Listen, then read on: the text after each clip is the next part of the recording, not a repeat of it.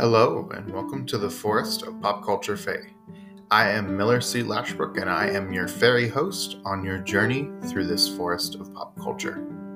This week on Pop Culture Fae, I will be talking about season one of the Disney Plus series Percy Jackson and the Olympians. Hope you enjoy.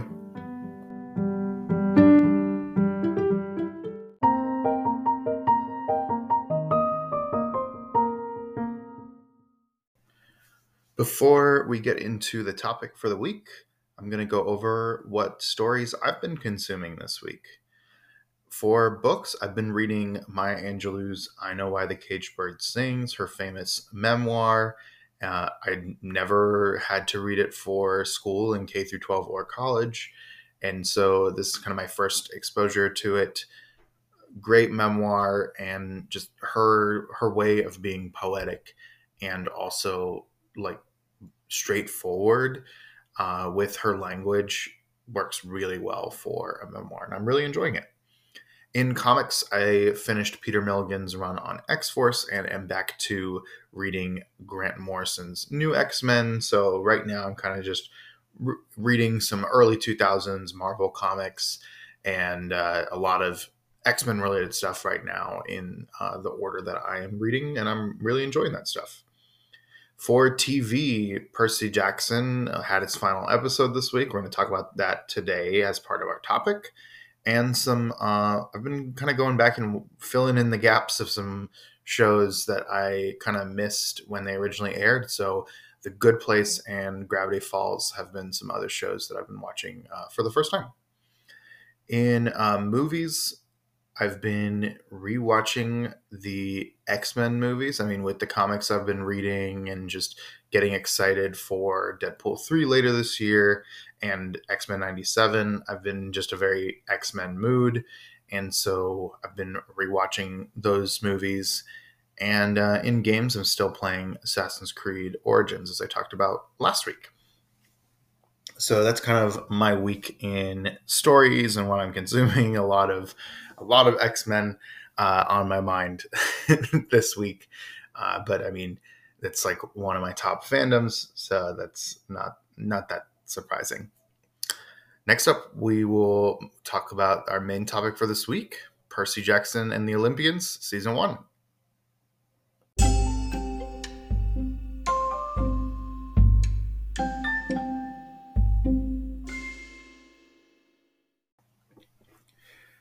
Alrighty, well, last week we talked about the first Percy Jackson book.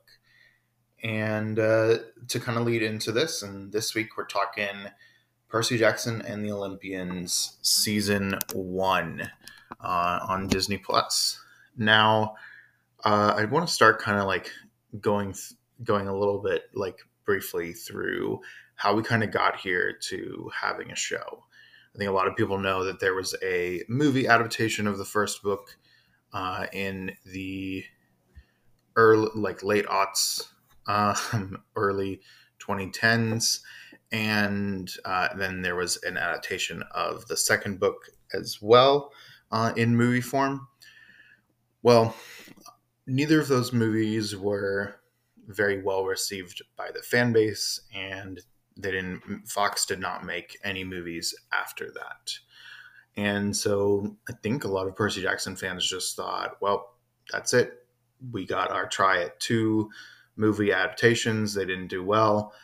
Uh, and that's it. We're never going to be able to finish the whole series. We're, we're we will we'll go the way of divergent fans uh, who also never finished the adaptation of the book series rather than uh, being up there with Twilight and Harry Potter as like full YA series that got adapted. Um, but luckily Disney bought Fox, so I mean uh, that was kind of what was able to make the show happen. Disney went and bought 20th Century um, studios and 20th Century Television from uh, Fox. And when that merger happened, Disney uh, got a bunch of acquisitions with it, and one of those things was the um, the kind of film slash TV rights to a Percy Jackson adaptation, which is kind of funny that it had to happen that way because the books themselves are published by Disney Hyperion. So these are books that are published by the by Disney on the book end of things, um, but the the rights just didn't end up with Disney when they did the original movie adaptation. So uh, that kind of was able to give Rick Riordan, the author, a little bit of hope, and there were some kind of ideas around bringing the series back and with the creation of Disney Plus, that was kind of just the perfect storm to create a new adaptation. And luckily, Disney looked at what had been done before, and I think they saw that in order to do this right, they needed to have Rick Riordan as a part of that creative process. And luckily, they did that. So uh, the show was created by Rick Riordan, but with the showrunner of John E. Steinberg, who before this had worked on the show Black Sails, as well as the FX series The Old Man. And uh, it was created for Disney Plus. A lot of the kind of uh, ILM, Industrial Light and Magic technology, like the volume, was used to create this. Most of the filming was done in Vancouver, and uh, it was um, also worked on by um, the uh, sorry one of the main directors was James Bobin, and they got Bear McCreary of God of War and Lord of the Rings, uh, Rings of Power fame to do the score. In the starring roles, we have Walker Scobell from the Adam Project as Percy Jackson, Leah Sava Jeffries as Annabeth Chase, and Aryan Simhadri as Grover Underwood, amongst a cast of gods and side characters uh, as well. And so we kind of first heard about this show a couple years ago at D23 was when we really started to hear things and they started to tease this show. Then um, I think about two years ago was when the first tease was released because they had done a little bit of filming uh, at D23 to the audience members there. And uh, yeah, we slowly got more and more information coming out about casting and filming. And finally, because we knew we were getting it sometime in 2023, finally at the very end of 2023, leading into early this year, we got the series itself. Eight episodes, and two episodes premiered at once for the first week, and then one episode after that every week. And I mean, being a part of the fandom online and following the show, listening to podcasts who are following the show week to week, it really seems like for the most part, the book fans really enjoyed this adaptation of the first book. Uh, and were just like pleasantly surprised with how good of an adaptation it was. Now, uh, I really enjoyed this. I, as I talked about last week, The Lightning Thief is just a very special book to me in terms of me growing up and learning to love storytelling uh, and like books and reading and uh, like loving mythology. And I every week have just enjoyed this show so much. I think they kept thing they they kept the right things and they changed the right things about the show. And it really feels like the writers working with rick riordan they as they were adapting the book the things that they changed in adapting were done to aid in the transfer of mediums right? You can't keep everything that the book has in the show because they're different mediums they added things that the book couldn't have especially because the, book is in that first person Percy perspective. The show, in a really clever way, added scenes that were from other characters' point of views to flesh out the story. But also, some of the things that changed were just because time has changed and we as a society have changed. And so, some of the things just like couldn't be the case. Um, and I think too, some of the changes that I enjoyed were seem seem to be done in an effort to mature the story so that it could simultaneously appeal to the book target audience of that middle grade audience, but also appeal to fans who read the books when they originally came out and all ages in between and above that. It really seems like they wanted to take the uh, like fantasy approach that the like the care that was given to say like Peter Jackson's uh, Lord of the Rings trilogy or to the Harry Potter films in adapting in adapting those. Yeah, and so I mean overall, I, I definitely I, five out of five stars for the series adaptation. I'm just gonna like kind of go through and give some of my favorite like moments of watching this week to week that uh, I really enjoyed. So if you have not watched the series yet, I definitely would recommend pausing the podcast here, go watching it. Uh, it's eight episodes. They're each about 40 minutes, uh, 30 to 40 minutes each. So you could definitely sit down in like one or two days and uh, like watch it through. It's enjoyable go watch that and then come back and hear uh, what my favorite moments were and you can uh, kind of uh, assess whether we enjoyed the same parts or not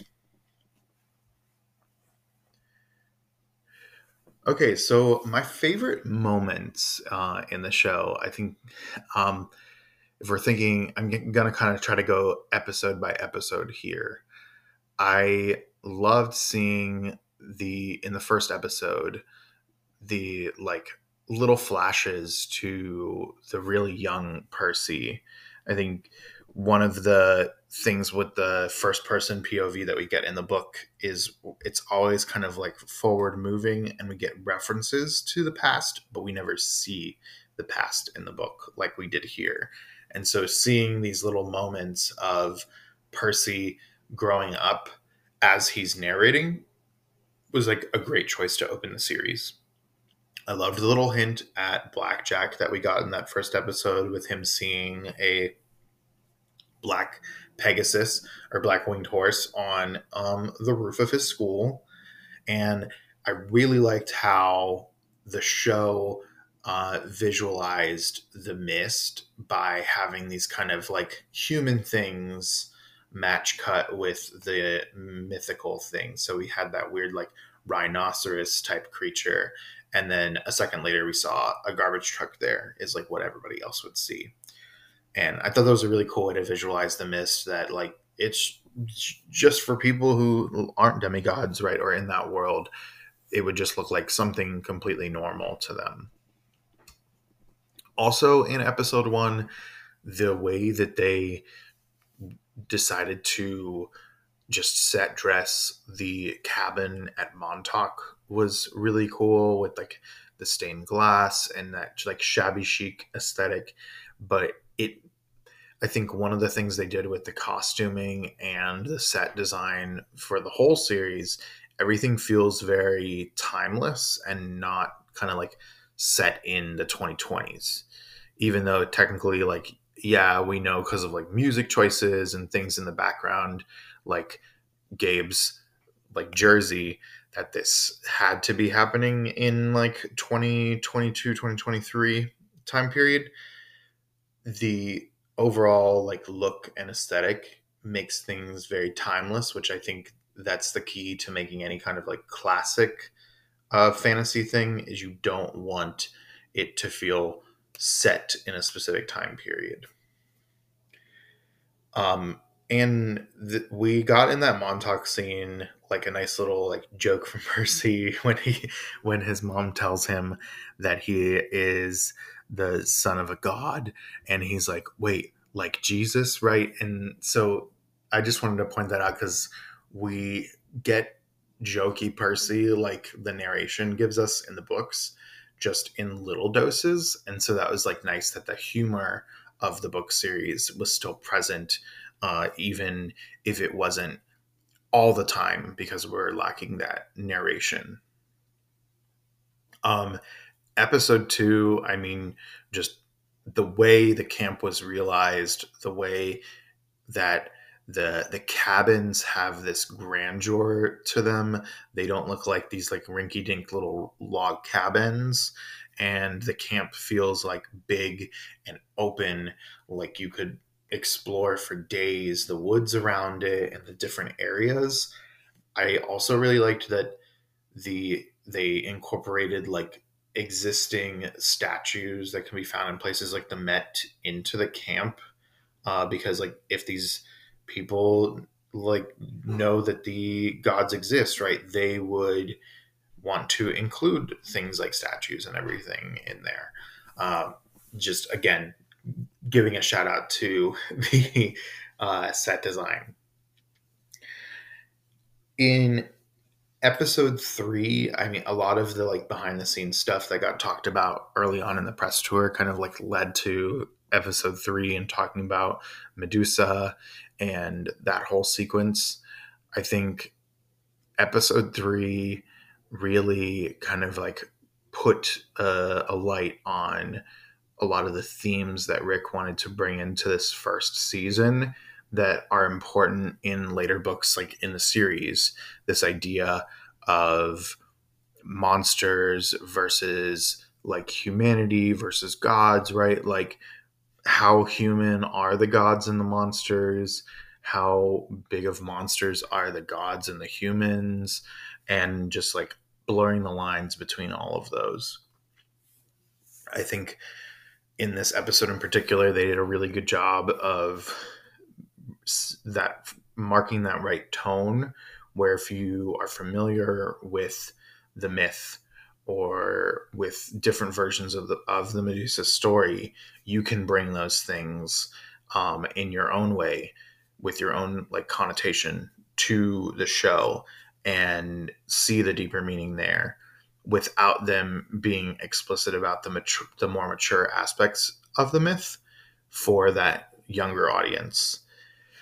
And so it wasn't like they weren't taking this serious thing from the myth seriously, it just wasn't explicitly stated so that way you could kind of bring your own understanding to that myth, if you will.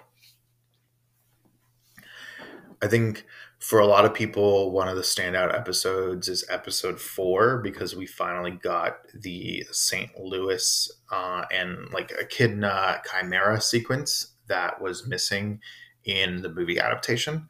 Instead of going to St. Louis, they weirdly like go to Nashville and there's a Hydra. and so we finally got to see that here. Um, we, I'm just like, the CG that was done on the Chimera, the way the Chimera was realized, I mean, I feel like art always just depicts the Chimera as lion body, random goat head sticking out, snake tail. And they could have easily gone with that but instead they created this really unique take on a chimera where it was one creature that had all the aspects of those creatures. It had that body of a lioness.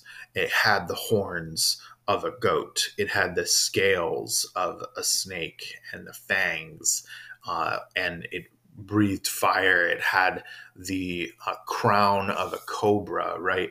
The the way that the VFX artist realized the chimera was just like really cool. And so I hope to that as we go forward, hopefully with the series in future seasons, as we get to some weird stuff from mythology that like really you only we only have like vases to look at as reference for how they should look that we could get some really interesting um, designs from uh, the visual effects department, from the art department on the show.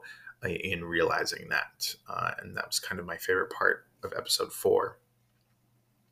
I think, too, episode four, as Grover and Annabeth and Percy are now on their quest and really and getting into it. This is where we started to see this trio come into their own as friends. We had that little moment on the train where they're talking to each other.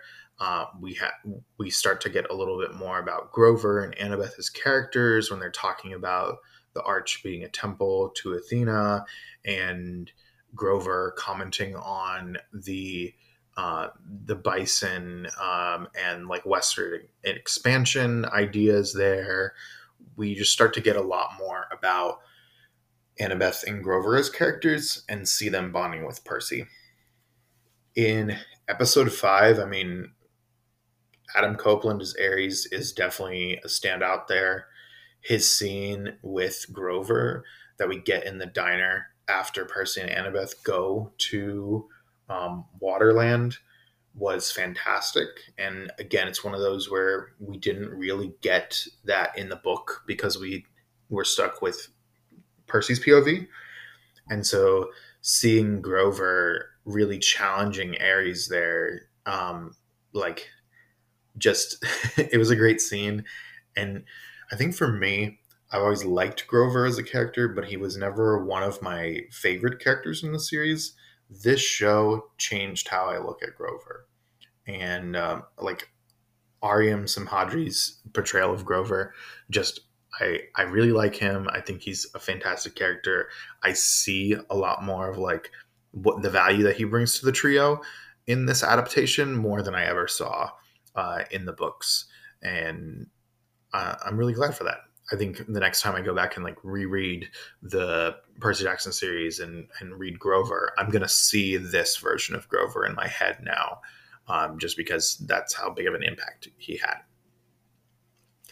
Obviously, with episode five, we had some great Percabeth moments as they go to Waterland, and we really see their bond start to form as a duo, separate from Grover, since Grover stayed behind episode six, uh, I know it was a controversial one in the fandom with the uh, Lotus Hotel.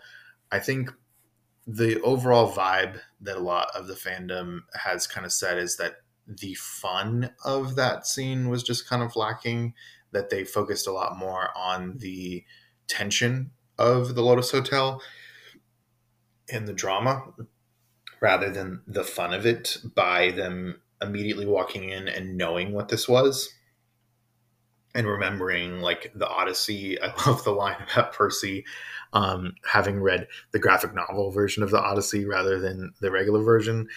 Great. That was just like a great little joke in there. The English teacher and me really enjoyed that.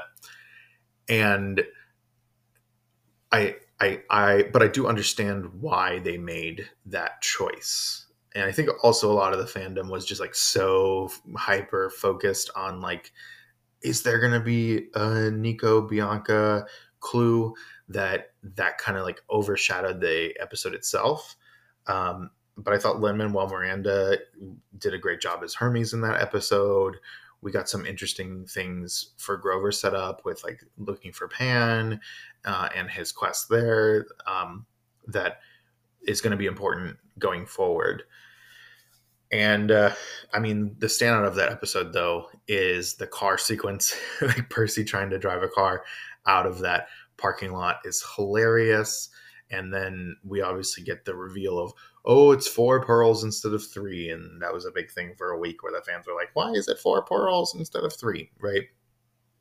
Um, episode seven, going to the underworld, was fantastic. I think in terms of world building, that is definitely my favorite episode, just because I was so afraid, especially after the movie, that the underworld would be realized looking like a kind of Judeo Christian idea of the underworld rather than the like gray waste uh, that the Greco-Roman underworld is supposed to look like, and so having it be like a lot of desert or these like ash-filled forests when we went to like Asphodel um, was really cool. and it visually looked like a lot of like how I had imagined some of the things in the underworld, but also did some things that I never would have thought of, like having Hades Palace be an upside down mountain, right, as the inverse of the Mount Olympus, right? Things like that were just really cool. Uh, and I thought they used the volume technology really well in that episode. I know some people thought like the underworld felt empty, and I'm like, it's the underworld. It's supposed to feel lifeless and empty, right? That made sense to me. Um, but I think people wanted to see more like spirits or ghosts um, existing in the underworld, I guess. But I really enjoyed that episode for the world building. And then this last week with the finale, I mean, the way that they were able to pack in like under 40 minutes, they were able to pack so much story into the episode. We got flashbacks to Luke and Percy training.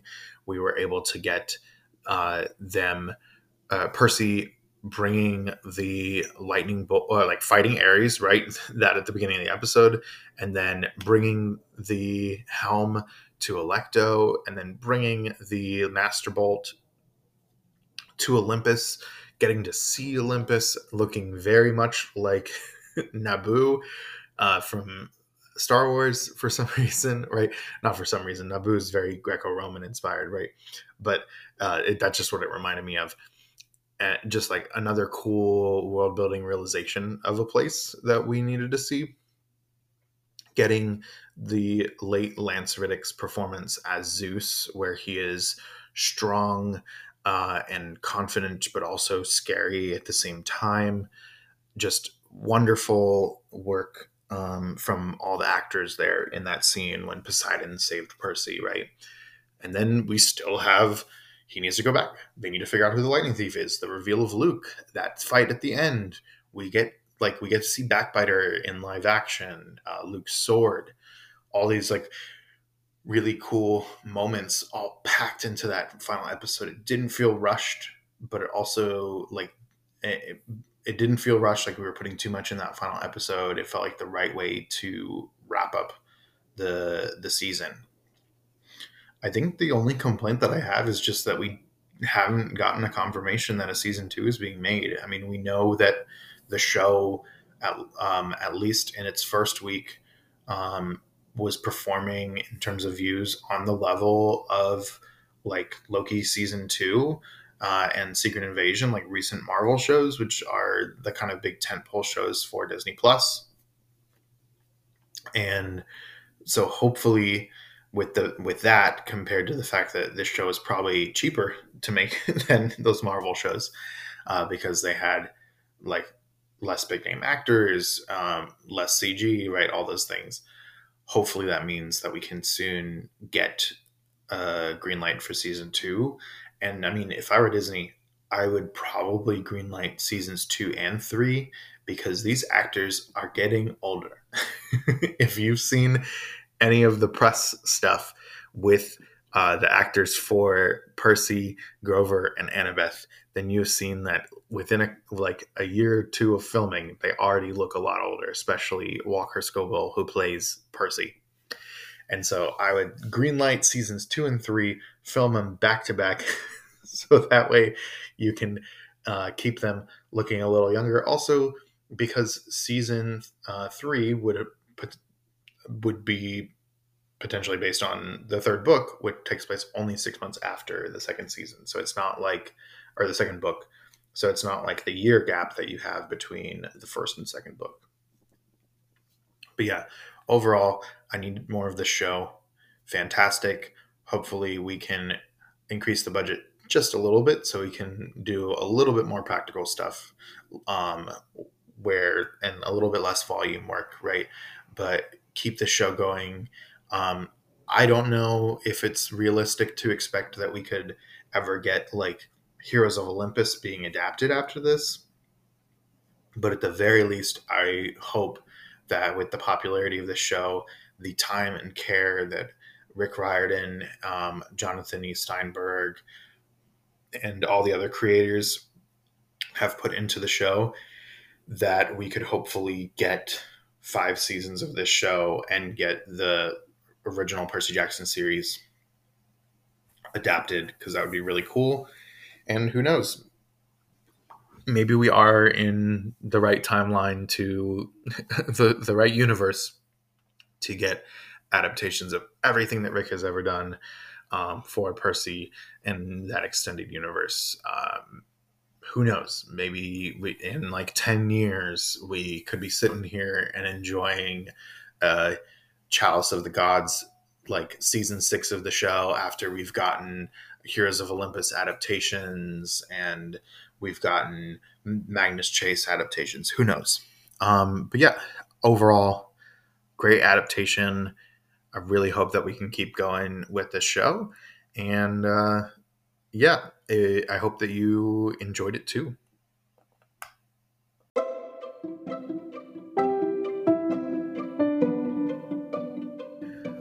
Well, thank you so much for joining me today as I rambled on and talked about Percy Jackson and the Olympians season one. If you are listening and enjoying the podcast, make sure to subscribe on your podcasting platform of choice. And if you are really loving it, dropping a review for the pod would be awesome as well. Also, if you have a friend who would like the podcast, make sure to share it with them so we can grow our little community here. Next week, to get in the Madame Web spirit, I will be talking about one of my first introductions to the Marvel Universe Spider Man, the animated series. Once again, I am Miller C. Lashbrook. You can find me on Twitter at Mill C. Lashbrook, on Instagram at Miller C. Lashbrook, and for more Pop Culture Fae, you can head to my website, popculturefae.com, for blog posts and more content. Finally, I hope that you have a fantastic day and a wonderful week, and I hope to find you the next time you wander into the forest of Pop Culture Fae.